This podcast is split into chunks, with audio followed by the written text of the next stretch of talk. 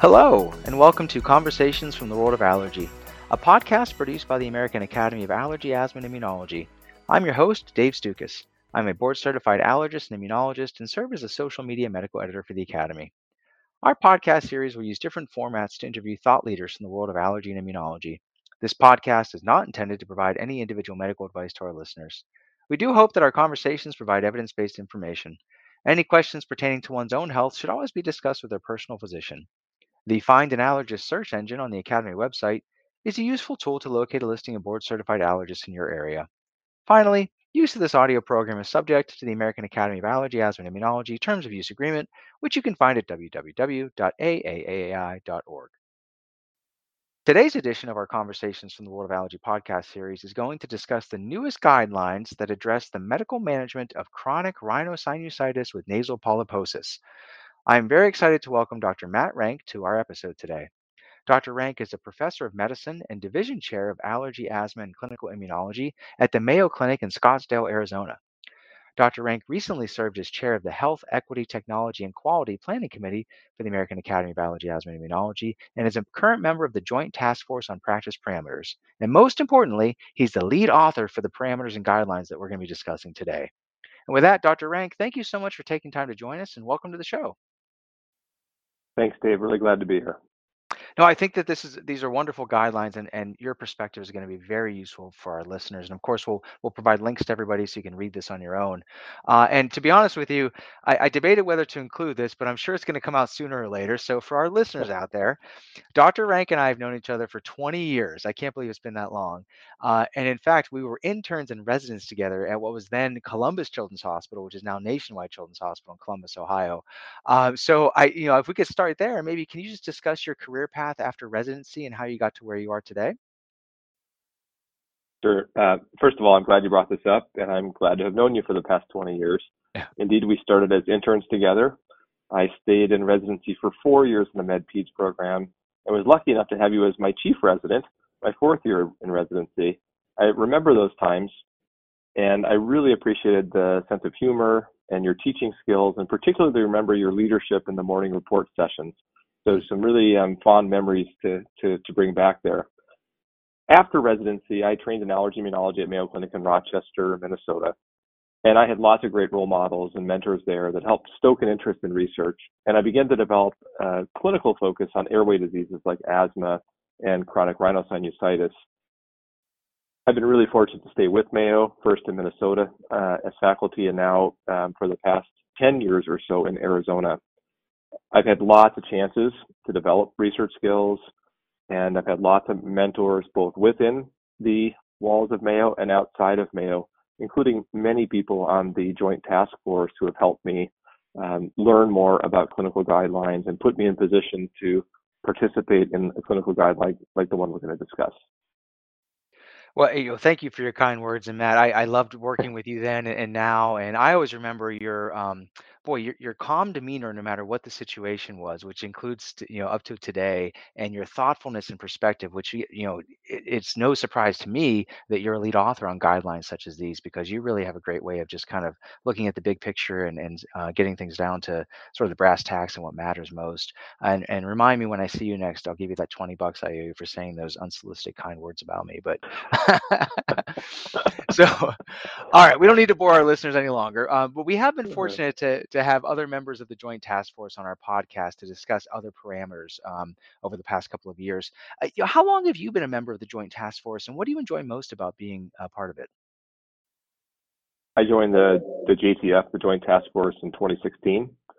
And there are a couple things that really stand out to me about what makes JTF a lot of fun to be a member of and to participate in. Uh, first, it's the people on the team. Uh, picture a very dedicated group with a strong sense of volunteerism, all with the goal of trying to get the best possible information to the hands of our colleagues to make the best possible clinical recommendations. That's that's easily the best part. I think um, the second best part is I've, I've kind of grown to like some of the detail oriented analytical work that goes along with trying to bring all the data together and sort in all the different threads and pieces that need to go in to try to make the best quality uh, guideline.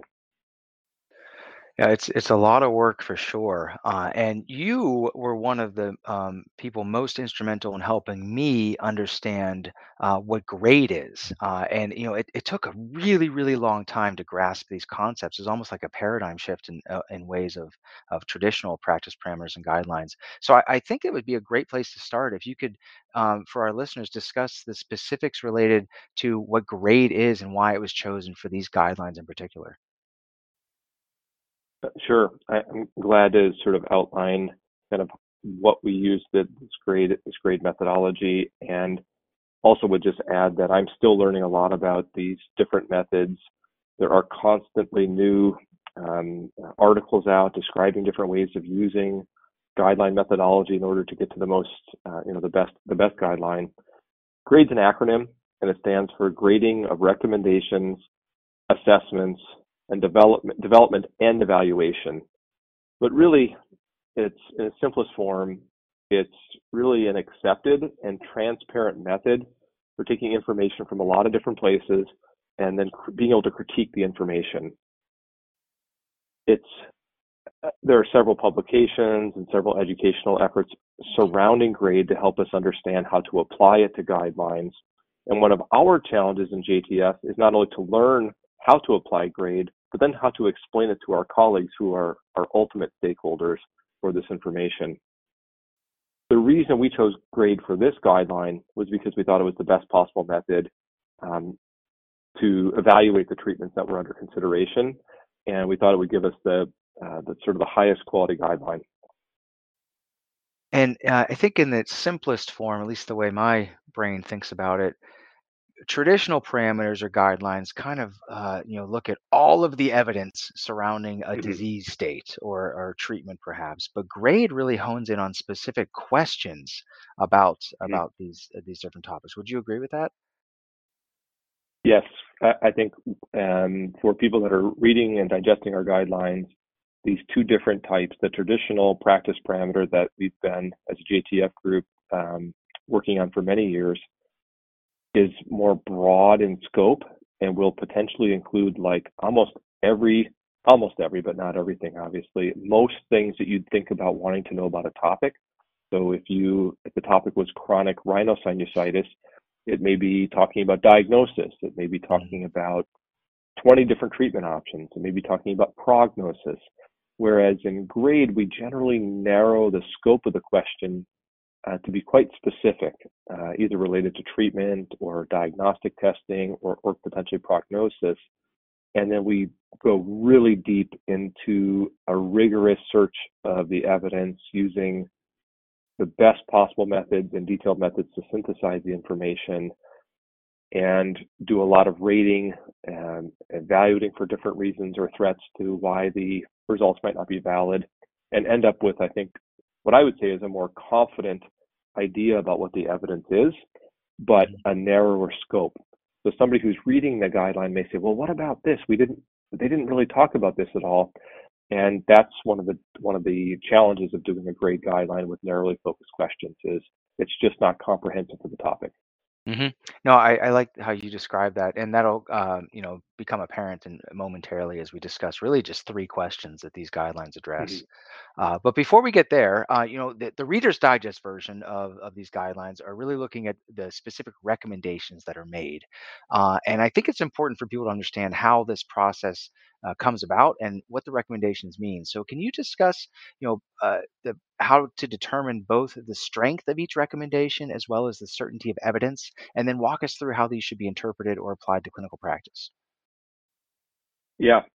So um, first thing we do after putting the evidence together, so we look at, say, there are 10 studies that that um, met our inclusion in, inclusion and exclusion criteria, which, by the way, we preset before we before we go and search for the evidence. Is we try to estimate how certain we are in that, say that treatment effect.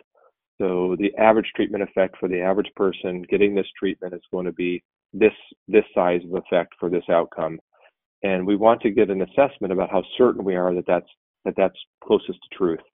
And in order to do that, we have a series of things that grade kind of helps us make sure we assess. and put those all together to get an ultimate rating of how certain we are about that evidence. And the, and the four categories we could end up with would be very low, low, moderate, or high. And once we have that certainty of evidence, then we take that information and we also fold in a whole bunch of other contextual factors that may matter to decide on how to make uh, uh, what what recommendation strength to make. So the format we use is called evidence to decision, and it guides us through a number of different contextual factors that ultimately lead to us as a group, as a guideline panel, to to decide the both the, the direction of the recommend of, of the statement. So it could be a for the treatment or against the treatment, and also whether we're going to make a strong recommendation, which ends up being like uh, we use the word recommend. We recommend this treatment. That's a strong statement. Or if we have some, if we don't think every person should get this treatment or almost every person should get this treatment, which is what's implied in a recommendation or a strong recommendation statement, we make a conditional statement. And in our guideline language, we suggest that intervention. Now, when we, and what, what we mean by that is we suggest this, we suggest for this treatment, that means that we think the majority of people will probably benefit from that treatment, would probably want that treatment, and that would be a good balance of, of, of benefit to benefit to harm for them. However, there may be many people who would opt not to have that treatment or who may not benefit for that treatment. And that conditional recommendation really calls for us to individualize that recommendation by using a process called shared decision making. So just to kind of, I, I, I meandered a little bit there, but I want to go back. We can suggest, which would be conditional. We can recommend, which would be strong, and we can be for or against. Um, so you know, it goes back to also just the word guidelines, right? Um, these these aren't uh, black and white. It's not a hundred percent. Every patient or every clinician should or needs to apply this to each patient. Um, it really does require nuance and understanding and context, and um, that's kind of how these are set up. Would you agree with that? Completely. I think that's very well said. We want to show the evidence but there are a lot of factors that can be brought in that we can't account for that conversation between the clinician and their patient may draw out and may cause somebody to select something that may be different than what the guideline may suggest or even recommend. Even a recommendation, a strong statement, doesn't mean that every single person should have this treatment. And that leads us to something that you just mentioned, shared decision making. Uh, so as we discuss these guidelines, and more importantly, as people read through them on their own, how do you think they should consider shared decision making within the context of the different recommendations? I like I like your word conversation as well. I think that's really important. Right. It's also the title of this podcast. so, um, but I think I think we should think a lot about shared decision making, and I think we should get beyond the point where it's almost like a buzzword, where um, you know shared decision making should be should be used in this situation. So I want to give that a little bit more context. I think that's an important thing. First, a lot of the guidelines that we, a, lot of this um, statements that we make as a guideline group are conditional. In fact, I would hazard a guess if we were to systematically look at every one we've done in the past five years and count strong versus conditional, that 75% of them are going to be conditional. It's just based on how confident we are of, of the evidence and all those different contextual pieces of information that are used to ultimately make that make that statement. Therefore, shared decision making comes into play a lot. Um, so when I um, I'm fortunate enough within our medical school to teach a couple of courses on shared decision making to our students, and I've been instructed as a teacher to always start with the why. Why does this matter to students? And I start by saying, I work on clinical guidelines. I look at evidence. I spend a lot of time doing that. And a lot of times we end up with conditional recommendations, which means we really need to talk to our patients, have that conversation, understand their, their values, their preferences, and bring those in to ultimately come to the best decision for that patient. and that's the why. The what, though, I think is some, or the, or the how. I think um, like the what and the how of shared decision making is something that may not get as much attention um, explicitly, at least in our guideline. Um, and we'll, I think, I think we'll talk a little bit more about how we have remarks that are used in the guideline to help guide some of that conversation. But I wanted to to go back and just say, here's one way to approach shared decision making with your patients that we've been working with um, in our medical student teaching that I think has has landed pretty well with them. One of the family medicine physicians who I co-teach this course with had recently sent me a practical guideline about how to incorporate shared decision making into everyday encounters. And he has been challenging me as a very practical and sharp person to find simpler and more practical ways for students to get into the sharing decision making discussions with their patients. And the model that he sent me has three simple steps. And the steps are team talk, option talk, and decision talk. And the first really sets the table. It makes sure patients are aware that this is going to be a partnership. We're going to have a conversation. We're going to have a discussion. We're going to work together to come to the best decision. The second part is simple. It's laying out the options. So for patients who have chronic rhinosinusitis and nasal polyposis, we're going to be talking shortly about three main options that we looked at within this guideline. And we may need to talk about a few of these that might be most relevant to the patient's situation. Finally, the third step, uh, which is the decision talk, is bringing the patient's values and preferences into that decision. Those three simple steps are ways to kind of uh, roadmap that discussion and make sure we have that, make sure we include the patient's input in how we make that decision. Yeah, I, I like that a lot, and and of course in today's world and the you know the way we're we have so many constraints on our time and external factors that really uh, you know shape the way that we are able to practice medicine. It, it's hard to do, so it just it does take a lot of practice, um, and I I think simplifying it to the point where it makes it easy to remember the different steps is is an important way to approach it. Okay, so I, I think we've really set the stage very nicely for how people should think through the information that's presented in these guidelines. And now I'd like to really get into the specifics, if that's okay with you. Great. Um, all right, great. So the topic of these guidelines that you know is specifically chronic rhinosinusitis with nasal polyposis. So let's just start by having you define the diagnosis and offer some insight into the typical clinical course as well as symptoms that patients experience the cardinal symptoms of chronic rhinosinusitis with uh, of chronic rhinosinusitis are nasal blockage or nasal obstruction.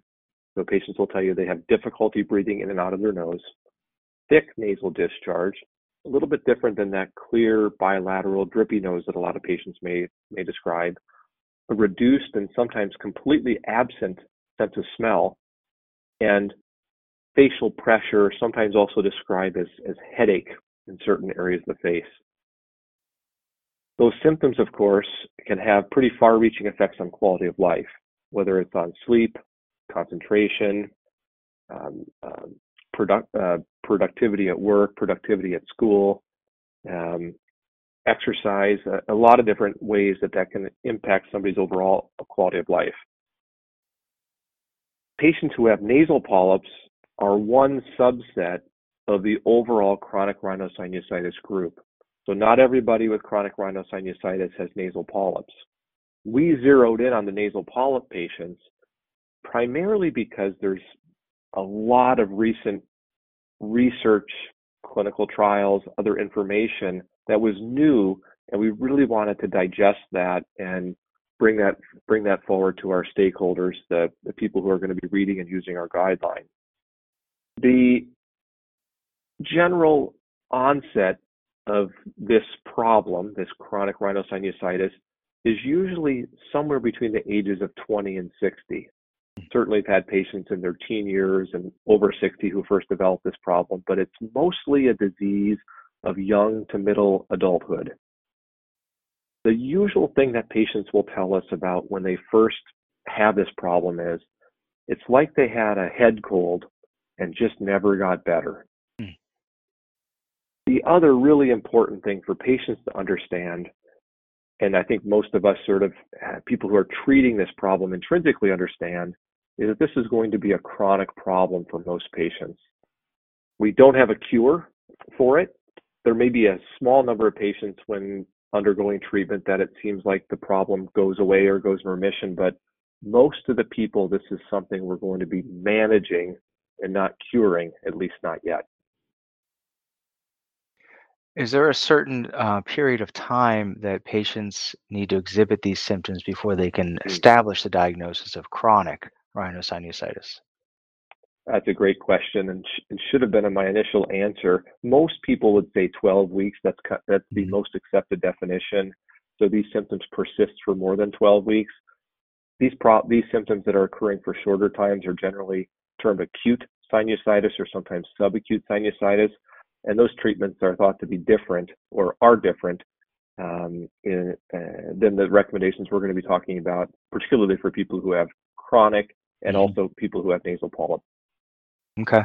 And then is there some gold standard diagnostic test that somebody can easily Hmm. perform that says, "Yep, that's exactly what you have," or is it more of the the clinical scenario that has to be put together?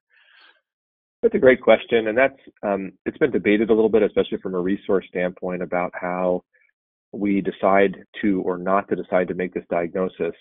And there are some pitfalls in making this diagnosis only based on clinical. And the pitfalls are that if you have some of these symptoms, and then we search for more objective evidence, that we won't find it in a lot of patients. So a number of patients can exhibit these symptoms for say eight to 12 weeks, and then you can go do uh, search for more objective information, say with either a sinus CT scan, and you'll find absence of sinus disease. Then you need to work through your differential diagnosis and think about something other than that. And the other way that's really uh, pretty helpful and maybe even a little bit less, um, maybe a first step before a sinus CT scan, which would be to perform a nasal endoscopy exam, performed usually by an ENT expert or sometimes uh, some allergy specialists to inspect for things like swelling, um, purulent secretions, and sometimes nasal polyps. That examination can sometimes reveal the diagnosis. If the polyps are large enough, you don't always necessarily need an endoscope to see them, especially if they're larger, like a grade three or grade four. And sometimes the simple handheld otoscope examination can reveal the diagnosis as well. But the summary point, and I think why you're raising this, Dave, is that we are going to be wrong if we just go based on clinical symptoms. The debate could be if we make a clinical diagnosis in the absence of doing imaging or more advanced um, advanced examination of the nose and treat empirically at first, that is an argument that a lot of people will make from a resource standpoint to limit exposure to imaging and to endoscopy. That said, um, the arguments have been made that a more accurate diagnosis at the front end is better for the patient, gets them closer to their definitive treatments. Um, yeah, I, th- I think it's also important as people think through these guidelines and, and listen to the rest of this conversation that we're going to have that it, you have to have the right diagnosis as well, right? So as you mentioned, we're not discussing acute rhinosinusitis uh, or you know other Right. causes of, of nasal polyps and things like that. Um, now, um, I don't know if I'm going to make it through the rest of the podcast if I have to keep saying chronic rhinosinusitis with nasal polyposis. So if it's okay with you, I think I'm just going to substitute CRS with NP. Would that be all right? Yes. All right, thank you. so can you tell us can you tell us about aspirin exacerbated respiratory disease and how it relates to yet differs from CRS with NP? Sure. I think the easiest way to think about aspirin exacerbated respiratory disease is that it is a subtype of CRS with NP. Mhm. It's important to know that not everybody calls this problem aspirin exacerbated respiratory disease. Some people call it NSAID exacerbated respiratory disease because it usually means that almost all NSAIDs will provoke an acute respiratory reaction in these patients. Before aspirin exacerbated and NSAID exacerbated, there were other names for this problem, including including aspirin intolerant asthma, Samter's triad, aspirin triad, and so they all really are describing this problem where patients with nasal polyps and a- asthma take an NSAID and have an acute respiratory reaction, and it clues us in that they have this special kind of CRS with NP. That matters because the treatments may be somewhat unique to this category of patients for some for some of the treatments. So let me just back up a minute and review this. So we have all patients with CRS. Some of those patients have NP, and some of the patients with NP are sensitive to aspirin. So we're making these subcategories off of subcategories, and we're doing this because we're trying to refine what we understand and know about each patient in a way that we can offer them individualized treatment. Um, and that's, I think, what we're going to talk about next with the different recommendations. But before we get to that, uh, I, would like for you to go back and just uh, remark again upon the the impact on quality of life for those patients who have CRS with NP, uh, and also perhaps discuss the different stakeholders that um, these guidelines are targeted towards. Yeah, it, this is kind of like the why of the guidelines question. Like when we're teaching our medical students about shared decision making, why does it matter? Um, why does why does CRS with NP matter? Uh, it's because it has a large negative effect on people's quality of life, people who have this condition. And one of the things that we that we have to do early on in the guideline process is we have to consider which outcomes we're going to value the most. In order to do that, we need input from people, uh, and we need input from a variety, excuse me, of stakeholders. And as a result, we go to the literature to look at for information. We talk with stakeholders to get this information. And in this case, there had been a couple of studies we found in the literature. One of our, actually, one of our um, work group members had discovered these that really focus on which outcomes seem to matter most to patients. And obviously, those are the ones that we want to make as our most important outcomes. And those are the things that are going to drive our recommendations more than maybe outcomes that matter less to patients. So in this case, I don't think anybody would be surprised to, to hear that patients said, what bothers me the most about having this condition is the symptoms that go along with this the blockage of my nose, the inability to smell, and how those affect my quality of life, my sleep, my concentration, my exercise, my productivity, etc. So we really made symptoms and disease related quality of life as our two critical outcomes that we focused on. And the outcomes for these interventions, or so the inter the interventions that were used and their effect on these outcomes really drive the overall statement that we make at the end. There are other outcomes that you'd say like could be important. So what about the size of their nasal polyps? If somebody looks in the nose and grades it, what about if they took CT scans of all these patients? What about if we just measured their sense of smell? Uh, what about if we measure this specific symptom?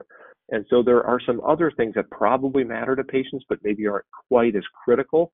And those those outcomes are things we look at as well. Most patients don't care what their sinus CT scan score is; they care how they feel. So we really want to try to be careful about getting those outcomes that are the most important to patients um, as the things that drive our decisions.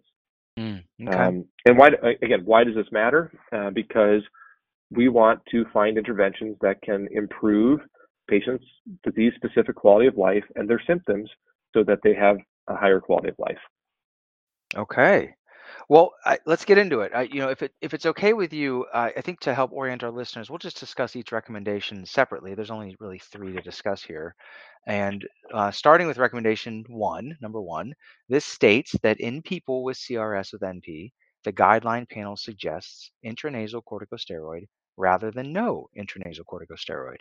So, can you provide some commentary on why this was chosen as a question in the first place to evaluate and what the evidence demonstrates? Right. So, when we first convened the work, work group, we had a broad discussion about different questions that we thought would be important to answer. And this was one that easily came to the top because multiple experts in the field described using these treatments there were several new studies that were brought forward in the period since a guideline had last been created uh, by our group at least and we wanted to be able to take all this information and advise our advise our stakeholders about about these treatments the main finding is that topical steroids can help people who have CRS with NP. It's it can be helpful. Our guideline statement was we made a suggestion to use them. That's a conditional recommendation. The main reason we didn't end up making a strong recommendation because the size of the benefit of the treatment was pretty small. The other, I think, important finding that came out of the work that we did with the analysis was that the way that you get topical steroids into the nose and sinuses probably matters. We were able to compare the different delivery methods, so spraying things in the nose, rinsing things in the nose, putting stents with steroids on in the nose, using a novel exhalation delivery system to get things in the nose. Those were the ones that probably had the most consistently favorable results. But there appears to be some variability with the delivery method and how and how well these work. Overall, still, it wasn't a strong recommendation because the size of the treatment effect wasn't that big. And as a point of clarification, and hopefully it's obvious, that there this specifically did not look at any comparisons between intranasal corticosteroids with other types of medications, such as uh, leukotriene modifiers or other types of nasal sprays or antihistamines or things like that. Is that correct? Correct. So when we set out to study these questions, we decided what we thought was were the most likely treatment options, medical treatment options for this condition, and the ones with the newest information, and answer those questions. We mm-hmm. did not include in the network of comparisons other things that we thought had either an lower likelihood of being beneficial because of previous uh, lack of information or or, or um, negative studies, and really for this question only compared within the types of topical steroids to each other. So that's how we built our network of comparison.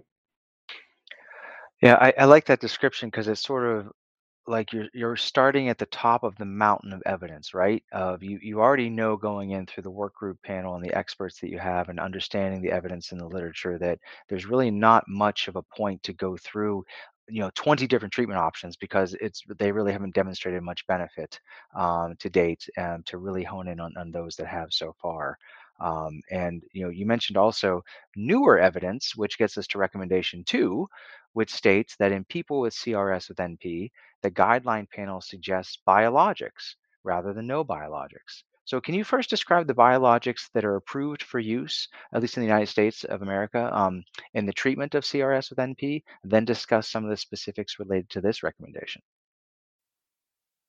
There are three biologics currently approved for use for people who have CRS with NP. Now, these are specifically indicated for NP if patients have other comorbid conditions like asthma, there are potentially other options. Mm-hmm. Those three biologics are dupilumab, mepolizumab, and omalizumab. We, as part of our process, analyze these three plus others, others that have been studied and met the inclusion exclusion criteria we set forward. In this guideline, we made uh, our guideline statement was that we suggested biologics for people with CRS with NP. The reasons why we didn't make a strong recommendation were several contextual factors, such as there were situations where it may not make sense to use biologics. For example, if they tried other treatments like topical corticosteroids or surgery and their quality of life got better, they probably wouldn't need an asthma or uh, excuse me a biologic like these three. But in situations where they had tried other treatments and still had a significant impact on their quality of life, this treatment then could be considered. So these are some of the remarks or the contextual information that is really important to, to factor in when you're individualizing these treatment recommendations for your patient. Another another uh, sorry contextual situation where we may decide to use a biologic would be when somebody else has another condition that calls for that biologic. So, for example, somebody may have asthma that's poorly controlled with uh, inhaled steroid and, and, a few other uh, inhaled or other treatments. That might call for use of biologic, and that biologic also may have the added benefit of addressing the nasal polyps in a favorable way. So it's really important to, to consider these additional pieces of information when trying to individualize a conditional recommendation like this. Yeah, and we we've had other podcasts um, within the past calendar year of you know where we discuss how to think through choosing the right biologic for each patient. And as you mentioned, uh, you know it's not just you have a diagnosis and then you you check the box and say there here's a biologic for you. It really is being thoughtful about the mechanism of action and also the comorbid conditions that, that may or may not benefit uh, from use of that specific biologic. And then you know do the guidelines actually get into you know how long you should use the biologic for to see if there is any benefit? Uh, and if they don't, do you have any perspective on that? Yeah, uh, we did not uh, dive into length of treatment. Um, there are some recommendations that come from other recent guidelines. Uh, two other recent guidelines that address CRS with NP are the ICAR RS and EPOS 2020 guidelines. These guidelines talk about treatment trials somewhere in the six month range we're mm. trying to decide if we think we're making a difference and suggest some different criteria that can be used to decide whether to stop and abandon treatment because it's just not being effective enough. My perspective on this is to be intentional about the outcomes you're trying to achieve with each patient. Set times when you're going to reassess to whether you're going to achieve these outcomes. And if you are not achieving those outcomes, stop mm-hmm. and either try a different biologic because there may be some differential effects in each patient, or reevaluate, consider other options, consider other diagnoses. But what I see in practice is often almost a semi infinite trial of biologics, even when they're not helping people, and find myself taking people off of biologics when that's the case. I'll give you a couple of maybe more specific examples. So if we have a patient who comes in with CRS with NP and they have an occupation where their sense of smell is really important to them, maybe they are a chef, maybe they are a police officer, um, and that's the primary thing they want us to help with is to help restore or improve their sense of smell, and that's what drives our decision to use a biologic then we need to be able to assess that in a way, have a time frame, whether it's somewhere between three to six months to decide if it's working, and then use that to decide whether we should continue or stop. That makes sense. Um, yeah, and I think it, you know, also works on the other end too of we can't expect benefit after, you know, one injection. so uh, just again goes back to understanding why we're using these and, and what we're looking for as in regards to outcomes. Now, mm-hmm. the the third recommendation is specific towards what you just discussed a few moments ago, uh, the, the entity known as aspirin or NSAID exacerbated respiratory disease. And this recommendation suggests aspirin therapy after desensitization rather than no aspirin therapy after desensitization. But maybe let's start with just by having you discuss why and how aspirin desensitization is done in these patients. Yeah, the purpose of aspirin desensitization is to treat the nasal polyps and the sinus disease. And in particular, most of these studies are done to try to prevent polyps from growing back. Shortly after polyps are either removed surgically or they're treated with systemic corticosteroid to make them small, we may initiate an aspirin desensitization, which is done in a very careful and supervised setting with the hopes that by being on aspirin long term, it will prevent the polyps from coming back or reduce the risk or increase the length of time it takes for them to grow back. The important thing about the how this is done is the medically supervised situation in a setting where people are prepared to deal with the acute respiratory reaction that often accompanies the attempts to desensitize somebody. So we do this in our office with all the resuscitation um, and uh, experts to be able to recognize and treat people who have these respiratory reactions, such as wheezing, chest tightness, shortness of breath, major uh, nasal obstruction. Once you get beyond that point where they have that respiratory reaction, then they end up taking the aspirin over the long term. And patients use it regularly, and the hope again is that their polyps are less likely to grow back. And with the recommendation, uh, it again suggests aspirin therapy after desensitization rather than not using aspirin therapy. So, what are some of the pros and cons to consider regarding this long term aspirin therapy after desensitization? Yes. Now, you'll notice a similar theme. All three recommendations that we made in this guideline are conditional, mm-hmm. which again means there's going to be context. So, pros and cons. I like how you, it's another way of saying you know, what are the situations where one person may reasonably select aspirin desensitization and another person wouldn't. So the main pros of doing aspirin desensitization are it's a way to prevent the polyps from growing back. It's a relatively inexpensive way to do that. Aspirin's an inexpensive medication. And we have pretty good information that it can make a pretty big treatment impact when it's used. The cons, or the times when you might not want to use aspirin desensitization, is when the risks are higher of having harm. And that's that's one of the main things that the literature has told us about aspirin desensitization. There are some short-term risks of having that acute reaction during the desensitization that can usually be managed. Several uh, large cohorts of patients have been described at multiple different centers about the safety of doing these desensitizations and this very small number of people who are going to have severe respiratory reactions and require more intervention than simply things like inhalers. And then there's the long term risk of being on aspirin over the long term. And those risks are mainly related to gastrointestinal side effects, including bleeding and bleeding risks in general. What this comes down to is a lot of patients who have multiple chronic problems, a lot of patients who are advanced in age who may have atrial fibrillation and are on anticoagulation, may have had ulcers, may have had a GI bleed. Those are the type of patients we're generally going to want to steer away from for aspirin desensitization. There may be some contexts where it makes sense for those patients, but the for the most part, we're going to think that the harms may be a little bit higher for those people and we're going to think about looking at other options first. Mm.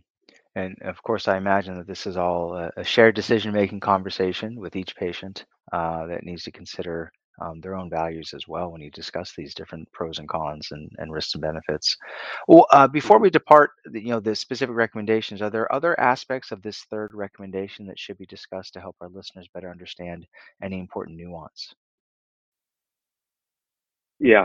Um, I think the other thing that I want to highlight here is that the evidence for aspirin was tied into a network where we also looked at biologics together. Mm. And the team that did this work, I think, was clever to put them together because they are often um, considered together in a patient with aspirin exacerbated respiratory disease as, as options that were weighing back and forth. And both of the treatment options, aspirin therapy and biologics, seem to have a pretty large treatment effect that's been a, beneficial large treatment effect, meaning it, it's likely to make a pretty large impact on the quality of life and the symptoms patients had, which is different than what the topical steroids told us, uh, what the mm-hmm. information told us, which was that the effect was going to be pretty small.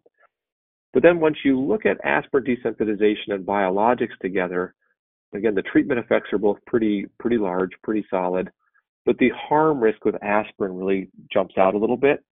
And so being really thoughtful about thinking about long-term increased risks with aspirin is often going to steer the decision between aspirin and biologics, I think, for most for most patients. No, I, I appreciate you kind of describing that because uh, yeah, there is there's context and nuance and, and things like that to consider. Um, you know, there's I, I found something interesting as I was reading through um, you know all of the guidelines, and I'd like to focus on the final part of the introduction where uh, I'd like to directly quote one paragraph from this and then ask you why it was included. Would that be okay? Yes. Okay, so here's the quote. Bear with me. When quoting or translating recommendations from these guidelines, any qualifying remarks that accompany each recommendation should not be omitted, in parentheses, including statements regarding special circumstances and assumed values and preferences. These statements are integral to the recommendations and serve to facilitate more accurate interpretation. I, would love to pick your brain as to why that was included. What, what's what's the behind the scenes story behind that? It's to highlight and emphasize the conditional nature of these recommendations and the remarks that go along with them to help people guide to help guide people in having these shared decision making conversations. It's what we've been talking about really for the bulk of this podcast, which is these remarks are the part that really I think are going to are going to be the most useful to clinicians. Conditional recommendations could be viewed as challenging if you're looking and trying to make a decision with the patient, or challenging to the patient when they say, "Well, these treatments look like they probably work, but they're not strongly recommended. So what's the deal?" And if you look just at the statement that says we suggest, you need the rest of that, need the rest of what's underneath that to really, to really drive forward and make the, make a decision. So this is just a nice, solid, concise way of saying, don't separate the remarks from the guideline statement itself because you're going to end up not knowing what to do and how to guide that conversation.